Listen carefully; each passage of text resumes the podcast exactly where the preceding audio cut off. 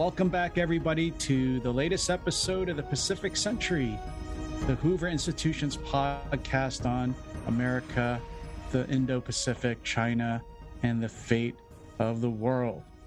I'm John Yoo, a fellow at the Hoover Institution, and I'm joined, as always, by my co host, Misha Auslin, another fellow at the Hoover Institution. Misha, say hello to everybody. Hello, everybody. And Misha's going to introduce our great guest who has a new book. We're very excited to have him. We do, John. We're, we're in fact we're becoming sort of a book podcast, which I like. I like that we're doing that. We're, we're focusing. We had Adrian Wooldridge to talk about his book.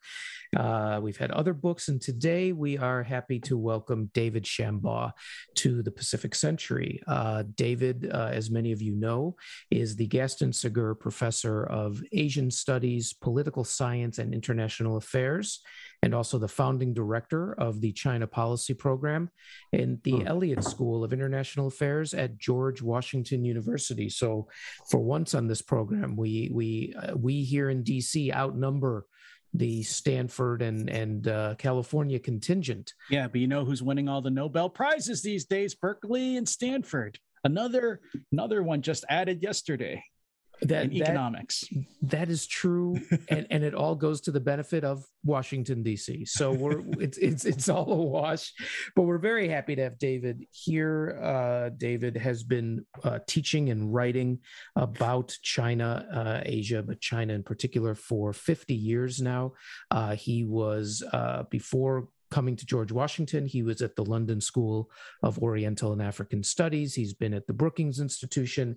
He's also been at the State Department and National Security Council. And he has a new book, as John mentioned China's Leaders from Mao to Now. Excellent rhyming on that, David. Welcome to the Pacific Century. Great. Thank you, Misha and John, very much for inviting me. I'm, I'm really pleased to be part of your podcast. Well, thank you. So let's let's let's jump right to it. Um, there there are so many questions that people have about China and about its leadership. Few people better than yourself uh, to be able to talk about it. Let's let's get to the big question that everyone asks: Is Xi Jinping the most powerful leader since Mao? And if so, what does that actually mean? Why should we care? Well, if you ask it since Mao, I think uh, the answer is yes. Um, of course, one has to define power uh, as well. That was part of your question. Um, but I would not say he's as powerful as Mao was um, by a number of, of, metrics. But since Mao passed, um, you know, we've gone through Deng Xiaoping, Jiang Zemin, Hu Jintao, and now Xi Jinping. Indeed, my book goes through each of those leaders and individual chapters. Yeah, uh, he's more powerful to my mind than was Deng Xiaoping, and certainly Jiang Zemin and Hu Jintao. in terms of his, uh, you know, sort of outsized personal stamp uh, that he's putting on the entire system, the entire country, and I dare say the entire region and uh, Indo-Pacific region and and beyond in the world. It's really rather astounding, actually, in the 21st century, second decade of the 21st century, country that large, that a single ruler uh, could have that kind of outsized impact. Um, but he has done so in less than a decade. Um, we can talk about the fragilities and if, and the weaknesses, which are there, I think. But no, goodness, um, you know, compared to Jiang Hu or even Deng, Deng we can talk about too. But Deng was uh, a sort of removed leader. He was not a hands-on leader. He was a macro, not a micro manager, and he discharged, uh, delegated. Um, policymaking and responsibility to other individuals, notably Hu Yaobang and Zhao Ziyang, as well as to provinces. I mean, he geographically, as I'm talking about Deng now, delegated uh, responsibility uh, downwards from Beijing. So, you know, I wouldn't, he was certainly a powerful uh, and highly influential leader. He set China on the path to what it has become today. But uh, in terms of an individual's stamp on the entire system and the entire country, um, Deng does not even compare to Xi Jinping.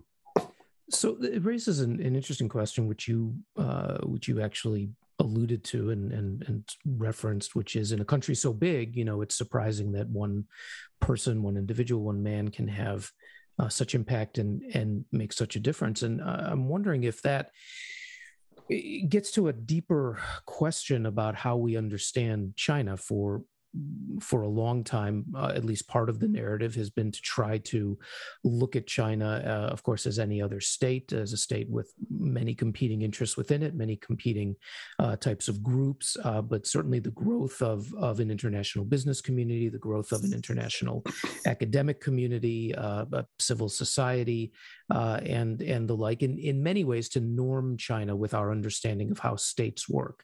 And yet, your own study has always, or not always, always, but it's largely been about leadership.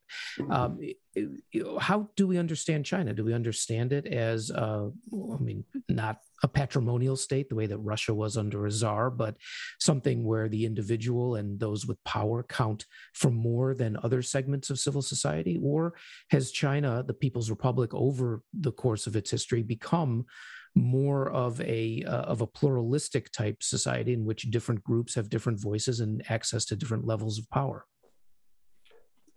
Great question, uh, Misha. Um, I would define, you know, Xi Jinping's China as a kind of dichotomous type of rule. Um, he, on the one hand, and the party as an instrument, as an institutional instrument on the other. So, again, if you compare Xi to Mao, Mao was the former. I mean, Mao's personal imprint just affected the, everything in, in the country during that time. But the party itself was uh, not a, was not a particularly important instrument to him. In fact, quite to the contrary, he spent certainly post 1966, but even before 66, trying to destroy and attack and tear down the party. He distrusted institutions. So you had that was a very, you might almost say, feudal political system, you know, with a single leader, you know, and then the masses, and they sycophantically revered him it was um, not a mature or institutionalized political system at all under Mao. Uh, Xi Jinping, you can say the same thing about on, in terms of his personality. Again, it's very sycophantic. It's a throwback to the Maoist era. Um, you study his thought. He publishes his his, thinking in, in, multiple volumes. You know, one thousand seven hundred and seventy four pages, three volumes of China's th- think of Xi's thinking on governance and this and counting. It's not over counting. yet. That's right. So you know, there's a there's a kind of a return to political feudalism. I don't know what Francis Fukuyama would call it, but that's the term that comes to mind in terms of Xi's individual personalized rule. But the big difference between Mao and Xi is the party. Xi uh, rules through the institution. He is not trying to destroy the institution. In fact, he's worked very hard in his nine years to rebuild the institution. And he, when he took over, it's fair to say that he recognized that the, that the party uh, was atrophying, to use the subtitle of my previous book.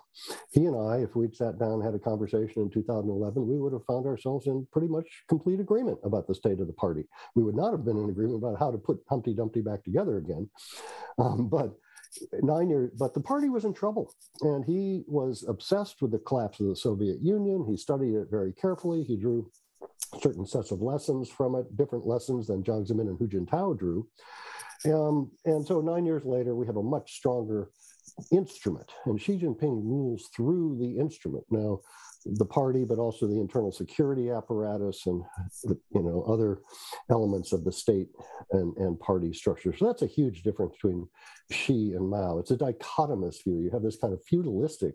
It's an odd dichotomy. You know, it's a kind of contradictory thing. You have this feudalistic element with him, no citizens. You know, you, you ask, are there constituencies? Are people empowered in that society? The answer is absolutely not. Um, and then you have a kind of Leninist uh, party state, you know, that he rules through and controls. This is a controlocracy today. Um, is one is another way to put it.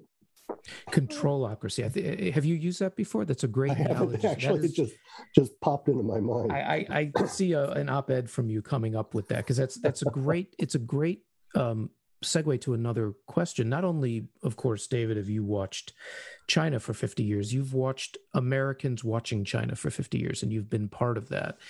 Uh, your comments on the party that you just made, I think, are are, are critical. And I'm wondering if you think that Americans understand the nature of the Chinese party state today, the nature of of power, and most importantly, the role of the party and and the ideology that Xi has brought back to the fore. Do they understand that, or or is that not that important because states are just black boxes interacting with each other uh, regardless of their internal uh, form you know their internal um, mm-hmm. consolidation they just they all act the same on the international stage or do we need to understand something different about uh, china and the party uh, and the like first, just minor corrective. I haven't been studying China for 50 years. I'm not quite that old. Sorry. 40, 40, yes. Um, I think you said 19. Didn't you say 1973 in the book? I'm just rounding it up. By, That's when I first started studying Chinese politics. Yeah. Okay. Chinese Chinese language a couple years after that. 49. So I, I, was an undergraduate student. Um, anyway, it's been a while.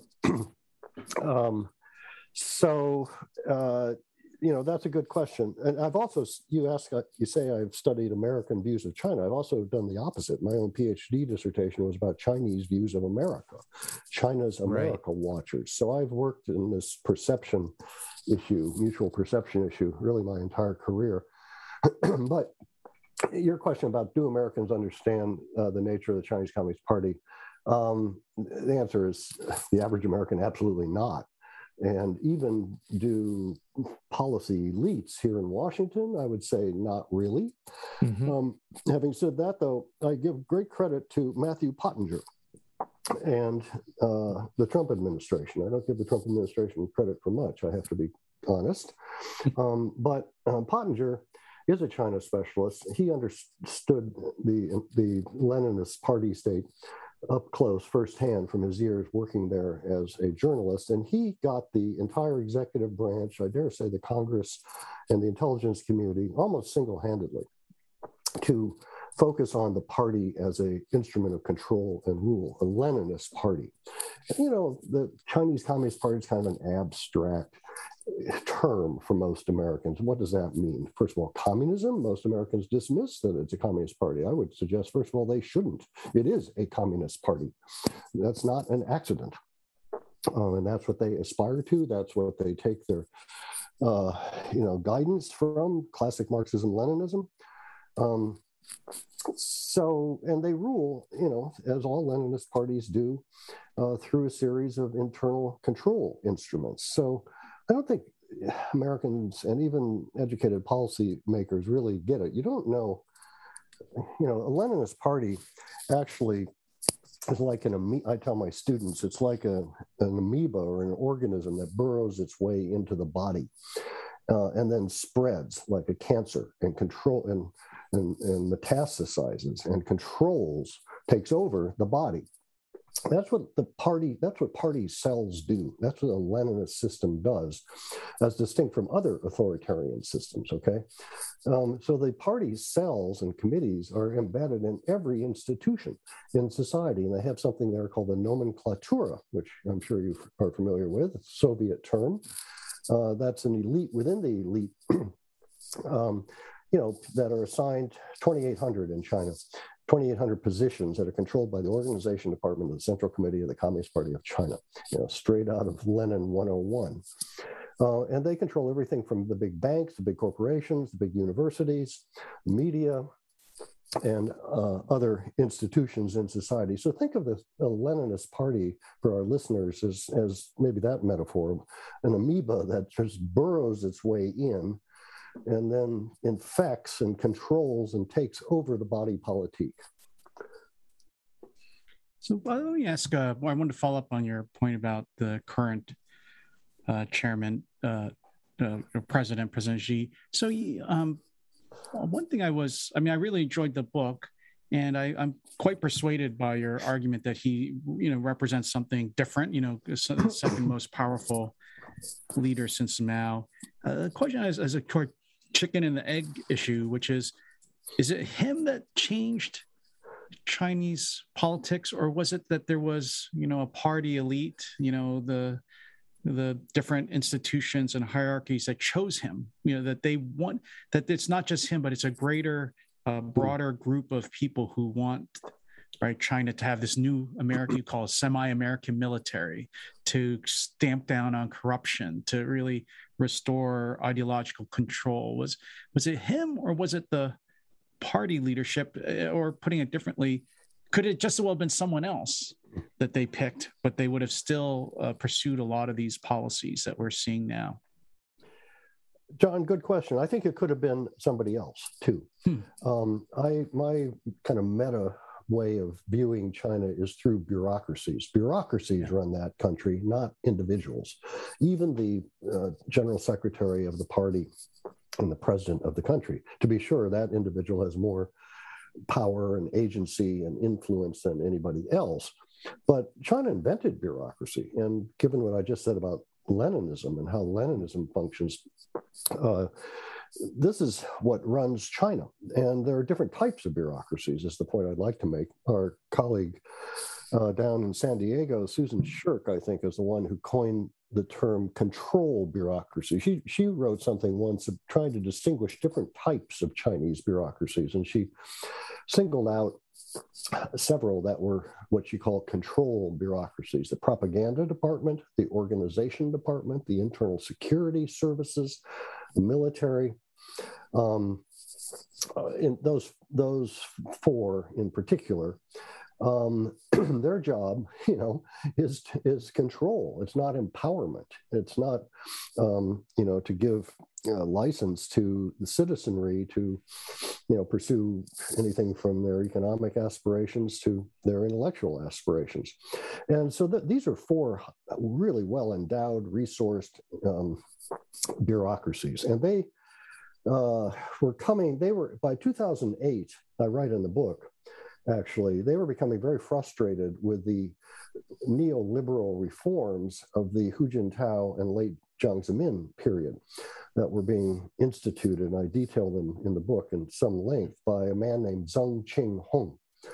Zeng Qinghong, uh, not a household name, but darned it, he is he was really influential and important. And he's the one who oversaw the entire study of the Soviet collapse and East European collapses and the lessons to be drawn therefrom. And he, in 2004, uh, there was a big plenum of the Central Committee. He oversaw that. He gave a big speech. It says, These comrades, these are the lessons we should take away. And he argued that if we don't manage opening, I repeat, manage opening, opening the society, opening the economy, opening intellectual life, basically empowering the society, we will fall from power. We will be overthrown from power. So that was his conclusion and what I call school number one takeaway from, from Gorbachev and the Soviet collapse yeah. is that, that Gorbachev actually was on the right track, but he came too late and the system was too stressed and too broken, it just collapsed. So Zhang and his colleagues said, no, we have to manage this. Um, Zeng, however, had to retire in 2018 for age reasons. that was one of the reforms that Deng Xiaoping had put into place, right? Age 69, you're, you're out. So he had to step down. Nobody took his place to advocate that uh, those that kind of political reform. And so you have in 2019, or sorry, uh, 2009, 10, actually, I was living in Beijing that year as a Fulbright scholar. You have a shift internally and externally. I think those of us like Misha, who studied Chinese foreign policy, will all date China's assertiveness, or is the term that's used, the year of assertiveness, 2009 10. Well, same thing domestically, uh, because these control bureaucracies asserted themselves. They said, look, we're losing control, and we will be overthrown if you go further down this path. So Xi Jinping then comes into power. I know I'm going on too long about this, but it's really important. and um, empowers those bureaucracies himself, and so he benefits from them. So that's, I guess, my my short it's take. A, on it's interesting. You know, we're all uh, sort of we're all academics. It's interesting. Uh, the, what you say shows the influence of historical example on the current Chinese mind. Right? It seems really shaped by the fall of the Soviet Union, and they want to avoid that may not necessarily apply to China at all, but they it seems they have taken their whole worldview from what they saw there. And then, uh, of course, in your book, you talk a lot about the effect of the lessons from the history of imperial China mm-hmm. and how they still think of it. So it's just it's sort of uh, like Americans still worried about Vietnam, right? Yeah. And and the way we think about foreign policy. I, I think that's remarkable, given it's this kind of Leninist uh, you know rational bureaucracy, but they're all motivated in a way by this fear of repeating what happened to Gorbachev and the Soviets. And it illustrates, and Americans and our listeners should appreciate it, illustrates a fundamental insecurity on their part yeah. that has been there since even since 49 when they came to yeah. power, I was going to say, but even before 49. They are constantly afraid of subversion uh, from the outside, even from within side, and being overthrown. So it's like putting playing whack a mole or putting fingers in the dikes constantly. So, Dave, before um, we go back to Misha, I have one last question because uh, the thing about the book I really enjoyed the most, I hope people look at it for at least for this reason, is that you actually bring American presidential studies and American leadership. I'm not sure if American leadership studies is a real field, but the study of the presidency is a real field. And so you uh, use this work, uh, you know, people who study the presidency know well uh, the work of Fred Greenstein, right. who wrote this famous book called The Hidden Hand Presidency, and then, you know, tried to break down the nature, the qualities of great American presidents. And mm-hmm. so I refer people to that. But so um, you list those factors, and it's really you evaluate the different Chinese leaders on this. But the one thing I wanted to ask you is uh, who was the most effective leader? So that's the thing that Greenstein, you're right, Greenstein does go through, right. shows who's better, who's worse. You in the writing, you don't really say who's, and maybe it's hard to say what makes quote unquote effective in China. Does it control the bureaucracy or make everybody you know wealthier or restore China's standing in the world? But I, I noticed, I thought Hmm. you know that you didn't take a stand based on american views of how we evaluate who's a good president versus an ineffective president how do you rank the chinese leaders in order oh goodness. Goodness. Well you know when i luckily there's oh, only five so. Yeah. yeah that's true so. You know when i have done all my books i like puzzles. I like to when i start a research project in a book i don't know where i'm going to wind up and come out. Um, and i kind of learn and find you know things as i go along along the way it's always been like that with all my previous books so in this case i dug into this uh, literature on leadership studies of which it's um, quite a large oh, body of literature, not just about American presidents, but psychiatrists have written a lot about it. I yeah. talk about um, the psychologist who writes about emotional intelligence. Yeah, one thing people should know about your book is that uh, it's almost a work of political psychology. Is when I was trying to figure out how do I place it. Hmm. Unlike a lot of other books that I've read about China, this one is really it's very similar to American books about the political psychology of leaders. It's really interesting. Well, that's because I've always been very influenced by the political culture school approach mm-hmm. to comparative politics, and Lucian Pye in particular. I have enormous respect for. I think had the greatest insights into China um, that of any sinologist. So see, I'm the lawyer here, so I'm cross-examining you. I still want your answer on who the okay. five leaders are in order of importance, effective. well, effectiveness. You've got to define. I mean, the, quite right, you know. Um, but one has to start with what's effective. Is, yeah. What do you think Chinese, is a Chinese would say maintaining order is, mm-hmm. trumps everything else. Mm-hmm. Okay, so um, Xi Jinping is probably the most effective because uh-huh. all, the pre- all, the four predecessors before Xi Jinping saw enormous uh, disorder, social mm. disorder in the country. Yeah. And and, and some of them, like Mao, generated it themselves. Exactly. yeah. um, okay, so it, Xi's number was first. Well, if you use that criteria, yeah. a Westerner yeah um, you know fukuyama and others would use kind of liberal criteria yeah. empowering the citizenry yeah uh, very, very consent uh, economic uh, well-being there i would on. say jiang zemin oh, interesting surprise a lot Why? of may surprise yeah. a lot of readers. I yeah. actually give him high marks, uh, particularly given, you know, when he came to power, hmm. uh, how little power he had. Uh, nobody knew who he was, but he lasted 13 years. Everybody thought he'd be a transitional figure one to two years. Well, he lasted 13, uh, mm-hmm. and he really built a series of constituent bureaucratic uh, power bases, and he he empowered. I call him in the in the book a bureaucratic politician. Yeah. He, each of these leaders I have different adjectives for, but Jiang, I, you know, in economic terms, foreign policy terms, he overcame the Tiananmen uh, massacre stigma he launched China into the world, military modernization, Hong Kong return, uh, and opening of the political system, kind of stealthy opening of politics. So I think Jiang Zemin actually uh, is really going to surprise people. Had the greatest impact. People would think Deng Xiaoping. Well, yeah, sure, Deng had an enormous impact. but it was it wasn't as comprehensive as as Jiang's. Hu Jintao, I argue in the book, was not terribly impactful, but I think over time history is going to uh, view him a little better. Um, you know, I, we don't have time to go into all that, but he wasn't a complete non-entity. He launched a number of, re- of important reforms. He reoriented the country in a more progressive, socially conscious direction, but he just didn't follow through and implement them. So, you know, it depends, Mr. Lawyer. on, on no, this was this is why we do cross examination. We got some really interesting answers out of you that uh, you didn't want to initially give. David, don't let him treat you as a hostile witness. He does that all the time. okay, I, I, this is really a, a Zhang is not the guy I would have thought you would have picked. That was really interesting. So. Yeah back to you, Misha.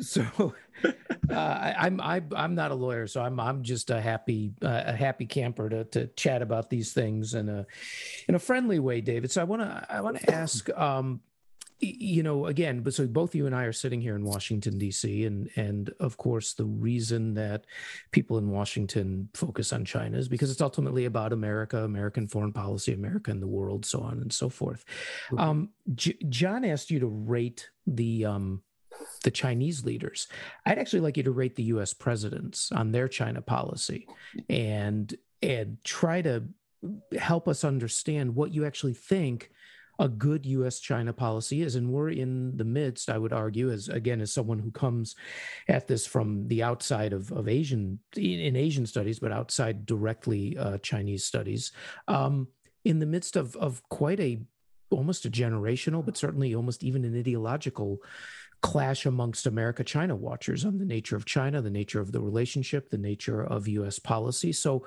why don't we sort of close out with your ranking of American presidents? Who got it right in dealing with China? And what does that really tell us about where we need to go forward with the Biden administration and those who follow them? Oh, goodness, Misha. Um, well, I guess the first thing comes to mind is that China isn't static.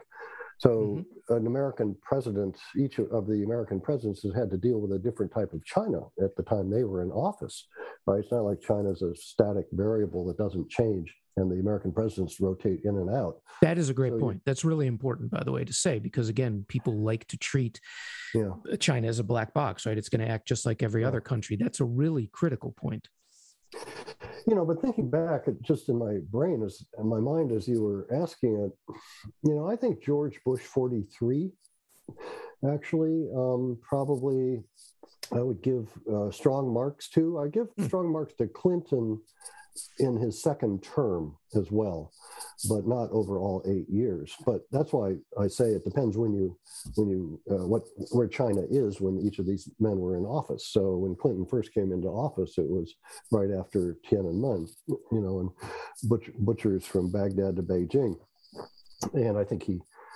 you know, we can debate that period. But anyway, I think George, uh, one, one, what one can say is during the eight years of Bush, after the EP3 crisis, right? Mm-hmm. Remember that was a major um, challenge to the relationship.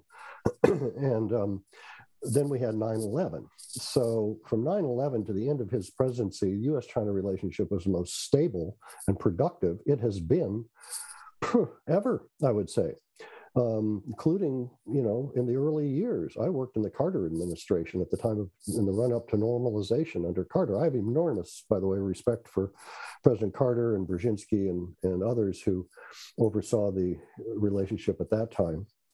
Could be a little biased because I worked for them. Um, uh, Reagan, um, yeah, you know, actually, to come think of it, Reagan, the China policy during the 80s was very successful. Um, so that he probably would come top, come to think of it, in my list, followed by Bush 43. I do not give Bush 41 very high marks. In hmm. fact, I'm reading right now his Beijing Diary, it's called, when he was the pseudo ambassador to China to the US liaison office in the early 1970s. What did he do with his time? Played a lot of tennis, went to cocktail parties with other ambassadors, and was really at sea he didn't understand where he was. I mean, it's an entertaining book to read. But then when he became president, he had this naive view of China and, and Deng Xiaoping. Of course, Bush liked to personify diplomacy. You know, let me just pick up the phone and call my good friend X in country Y. That's the way he thought of Deng Xiaoping. And he tried to literally call Deng in the aftermath of the June 4th massacre. Deng wouldn't answer. and but I've just been through the Bush archives, by the way, at Texas A&M University mm-hmm. last year, they do not reflect well at all on President Bush and how he tried to manage and you know the relationship and skirt aside the atrocities of the of the massacre and put things back on track. You know, Bush 41. I'm sorry, I don't I don't have much respect for him uh, in China policy. Clinton, as I say, the second four years, pretty good. Um, uh, Trump um, really reoriented China policy in a way that I think was very necessary for our country. We'd had a big domestic uh, debate and kind of gestalt about China. Trump, the Trump administration, and I have to underline the name, the word administration, actually really reoriented China policy and gave Americans a wake-up call that they needed. Trump himself, however, was his own worst enemy because of his obsession with trade deficits, his unpredictability, and his own naivete about China and Xi Jinping. He had the same fixation with Xi Jinping that Bush thought he had with Deng Xiaoping. Um, but overall, I, I think the you know what the other big problem with the Trump administration is they didn't work with allies. So if you ask me what's an effective American China policy, answer one is embedding it with allies in the Asia Pacific region and Europe, in Europe and beyond. You cannot have a singular American policy. You have to have a multinational American policy as backstopped and shared by many other uh, partners and allies. So the Biden administration is off to a very good start in that regard, with the exception of the way they handled the Australian submarine deal. Um, and they really get it in terms of ally uh, enlisting allies in a China policy. It's going to be tough, though. So I guess looking back over all these, I've probably missed a couple of presidents. Reagan, you know, that that was during the reform years of of Deng. So you, again, you have to ask what where was China when each of these people were in office? So it's pretty easy to have a relationship with a reformist opening China in the 80s. So you know, Reagan kind of took advantage of that. Um, so I don't know, just off the top of my head, they each had their pluses and each had their minuses, but all of them have had this sort of American missionary complex, I, I would argue, and had in previous books. They don't really understand China, and they they kind of uh, thrust onto China various assumptions. We talked a minute ago about perceptions, right? So Americans have a series of, of perceptions, misperceptions, assumptions, biases, stereotypes about various places on the planet and China. So they thrust them onto China you know, and then China doesn't quite fit these stereotypes, and then they get dis they get disillusioned and so on. So you know, we need a we need uh, put everybody in, in government and our society through a crash course on China, what it is, because I think there's just not a great deal of depth of understanding, to be honest with you, in the scholarly community, of course, um, but not uh, to the extent that we we need to have it as a society. Well, that's that's uh, great. You've actually recap a lot of things that we've we've touched on here before, which is the question of of the depth of of our uh, knowledge of China, you know, area studies, uh, and the like. I like your, your point about the missionary impulse of American presidents. It reminds me of uh, my my former colleague Jonathan Spence's. I think it was his first book, "To Change mm. China," which was literally about the missionaries, but that you know that is sort of an animating American American impulse. But again, I, I'm I'm drawn, David, back to your point about the fact that China has changed. China changes. China continues to change, and and so we need to understand that as as as we approach it. Um, this was wonderful. There's a lot more we could talk about. The the book again from David Shambaugh of George Washington University is China's Leaders from Mao to Now.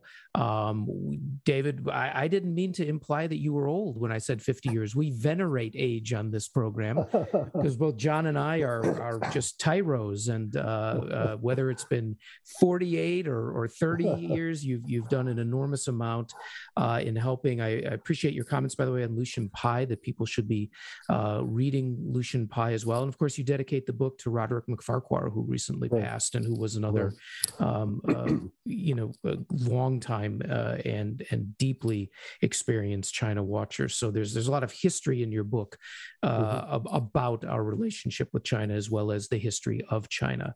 So uh, for the Pacific Century, for John Yoo, David, thanks so much for joining us. My great pleasure, Misha and John. Really enjoyed the conversation. Thanks for Thank joining you. us. Well, Misha, that was a great interview with David Shambaugh, but we should also uh, take the chance, I think, to uh, discuss some of the latest developments in China. And it seems to me uh, one of the biggest, if not the biggest story going on right now is what looks like the impending bankruptcy of China's largest real estate investment uh, slash development company called Evergrande. What do you think about that, Misha? Well, this is this has been an ongoing, a developing story uh, over the past month or so, and yet I think it also points to um, the the the bigger contradictions in Chinese development that people have been trying to focus on over the past number of years. You know, from malinvestment, um, the state propping up, uh, you know, zombie corporations, uh, the the the building you know the because you want to hit certain targets the building of phantom cities.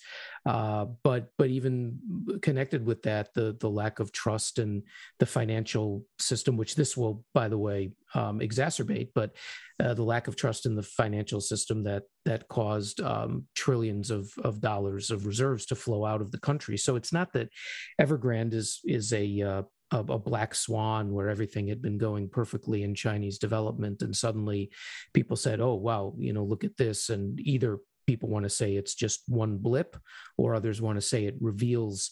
Uh, you know, it reveals everything wrong that's been going on, but it's really been part of a of an enduring process of trying to understand Chinese development. What I think is really interesting is the debate that people are having over it. You know, you have you have people saying, "Look, Evergrande shows that this is all a house of cards and it's a Potemkin village." Um, uh, John Lee just wrote a piece in the the Wall Street Journal. There there are others out there, uh, and then you have other analysts like people like David Goldman at Asia Times are saying you you're, you're still missing the you know the the uh, the forest for the trees and and with the fourth industrial revolution and China's lock on uh, advanced technology you know these are these are really just irrelevant. Um, in fact, didn't we have news just the other day that the Pentagon's chief uh, technology officer resigned uh, because he said that we've already lost the AI competition with China? So again, there's this this really dramatic debate going on that that Evergrande is both important in itself to understand, uh, but it's encapsulating our our inability a little bit to what I think David Shambaugh was getting at our inability to really know what's going on in China. I mean, what do you think, Dave, uh, John? It makes you question one whether the uh, underlying fundamentals of the Chinese economy are actually much more tenuous than people in the West think. I mean, we still have all kinds of rhetoric uh, in our political discussions about how China is beating us, how they're ahead. You know, President Biden, you know, mentioned China the other day to justify the, I think the blowout spending bill they're considering in Washington now. Uh, but if it's based on what seems to be going with Evergrande, where uh, if you know Chinese uh, workers and the middle class are not allowed to invest their money in many places, and so what do they do? They either uh, have them in state-owned banks, which are then lending to these real estate developers, uh, or uh, if you're uh, you know middle class Chinese, you know vast market of financial resources, you're uh, there, but you have limited places to put it. One place you can't put it apparently is real estate. And so you have this huge uh, distortion of the market, which is sending uh, excess capital into something not all that productive. Uh, which is just the continuous overconstruction of large, you know, these large apartment buildings.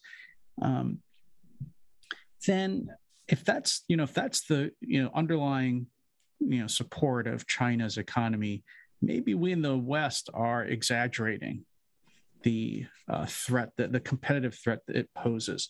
Now, you could say, well, maybe what China's doing is they have, right, this got the economy through the last 10 years, this kind of, um, you know sort of overstimulation of construction and real estate plus you know state subsidized loans to older tech you know older industrial tech, and they're kind of taking that and trying to leapfrog us in the high technology world eh, maybe that could happen. Maybe not. It's nobody's done it before. Uh, you know I, I, still think our system is uh, much more stable and secure. And plus it, it, gets on something that david mentioned is um, i think there's an arrogance to these bureaucracies he's talking about. If they think they can manage not just any economy but an economy with the largest number of people in it. You know think of all the trillions of transactions that must occur every day amongst billions of people, the billion people who live in China alone. I still don't think that, you know, bureaucracies and people are going to can you know effectively manage something like that. And maybe that's really what you're seeing in Evergrande, right? This is the result of the Chinese Communist Party's management of their economy. Well, it goes back a little bit to what our our guest last week, um, uh, Alexander Downer, stated, which was, you know, everyone looks on the, the party and Chinese leaders and these days Xi Jinping as sort of geniuses. They're you know they're they're a combination of Bismarck and and Kissinger uh, and you know FDR and their ability to understand the big macro forces and then corral them and shape them and and guide them into productive channels. And he was saying, you know, no, they're, they're, these guys are uh, if not amateurs, they they make enormous and costly strategic mistakes. And in that particular case, we had been talking about the foreign policy and the foreign policy of of pressuring Australia. Uh, but the the same argument could clearly be made about um, uh, about uh, domestic policy. And in, in fact, again, in in David Shambaugh's book, he he has a uh, in the beginning he's talking about how to understand leaders, and that really, of course, only Mao you know created the state and for better and worse uh, and the party uh, and all leaders since him including Deng and including xi have only been tinkering with it or or or um, you know adding to it in in small ways as opposed to fundamentally restructuring it. And so again the question of how well they actually are able to understand the very forces that they are dealing with. There's a there were arguments i remember um, and I, again, this is quasi hearsay, but uh, I remember uh, back in, you know, about whatever half a decade or, or a little longer ago in DC, when the big argument was why won't China help us crack down on uh, North Korea, and particularly in all the ways that um, aid and financial uh, support gets to North Korea. And this was when we had discovered that Chinese banks were continuing to make loans uh, and the like. And there were a lot of voices, or I don't want to say a lot, but there were voices in DC who were saying, yeah, but but the party itself doesn't know what's going on in those border regions. It doesn't really have a it doesn't have a, a firm understanding of which companies are trading with North Korea, which banks are loaning to North Korea. They hide the figures. It's done under the, you know, under the table. It's off the books and the like.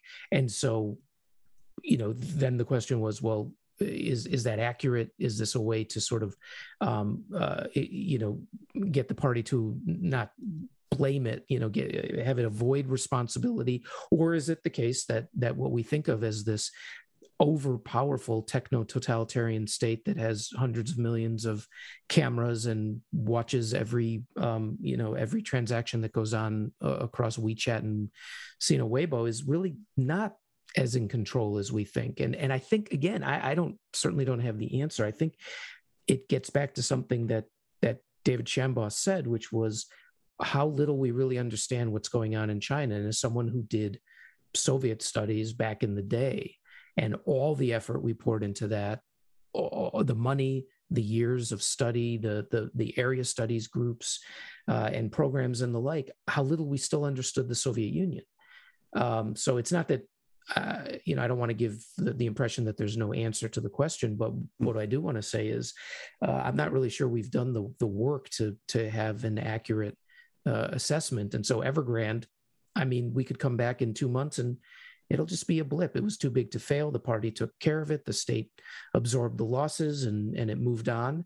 Or this could be the harbinger of a crack in the system, but we're not really good at understanding, trying to understand which way it's going to go but this uh, has this um, lack of information or knowledge, I think, does have implications for our foreign policy towards China. Because if we're not really sure, uh, you know, about the decisions, how they're made, who's making them, uh, how effective they are, then it seems to me the the better American strategy is, um, is something more like the the defensive containment of the Cold War, uh, rather than something like a detente.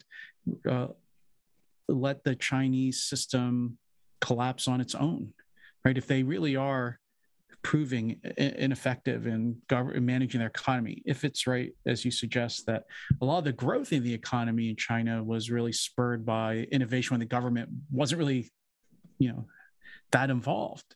And that when the government does get involved, they tend to produce things like Evergrande, uh, you know, which is not a tiny thing. I just looked up the statistics. I mean, Evergrande's debt debt is $305 billion as 2% of GDP in China. That's an enormous amount of money wrapped up in just one single company's debt is incredible. If they go under China, that's a large amount of money they're going to lose. Maybe a thing for us to do is not to consider uh, really aggressive approaches to China, but to try to contain them uh, and let the system collapse on its own. Um, especially when you have this world with this new leader who's trying to really tighten the grips of the party uh, in the economy, it might just produce more and more mistakes going forward. Um, that's the price, right, that they're paying for the reimposition of this sort of heavy-handed authoritarianism. Um, and so maybe that means for us in the United States, as we approach China, uh, we don't have to be as aggressive as we've been thinking uh, in terms of trade and foreign policy secure. I mean, I I think it's a good idea to rebuild our alliances in the region and to rebuild our military to be more China facing. But maybe China is going to, you know, decline on its own and we don't have to push it over the cliff.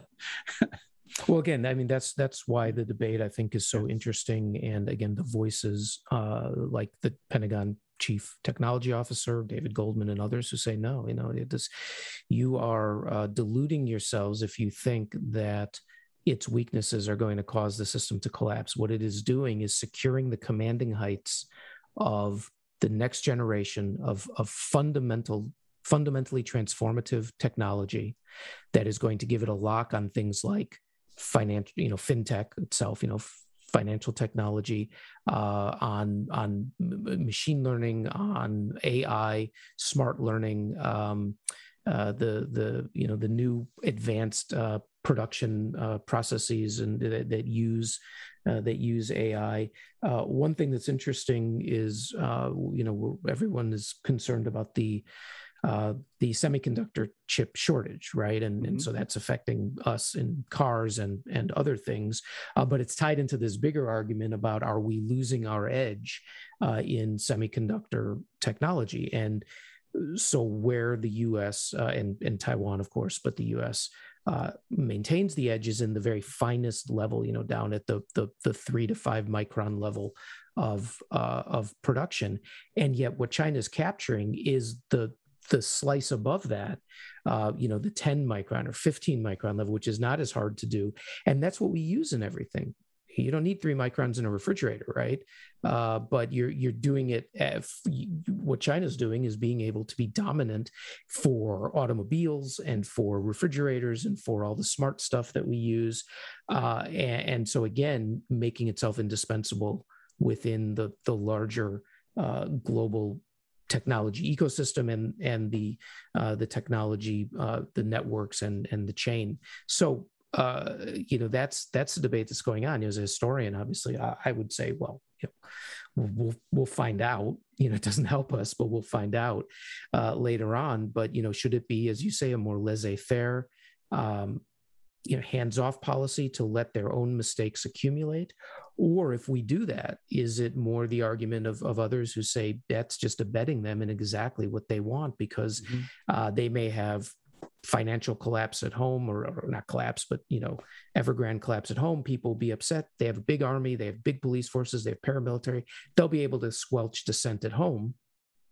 But what we actually care about is that they're going to maintain dominance abroad. So um, that that's that's an ongoing debate. I just i just think it's it's worthwhile for us to recognize how little we really understand um, and and to again to david's call that we need to get better at at reading and listening and um, analyzing and assessing all of this. And that's just sort of a you know a cry in the wilderness because we've been saying it for a while now and we don't seem to be getting that much better at it.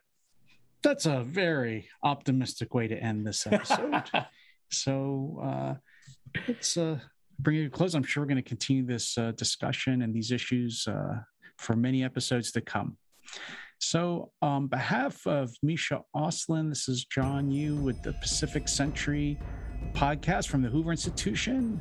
Thanks for joining us and see you next time.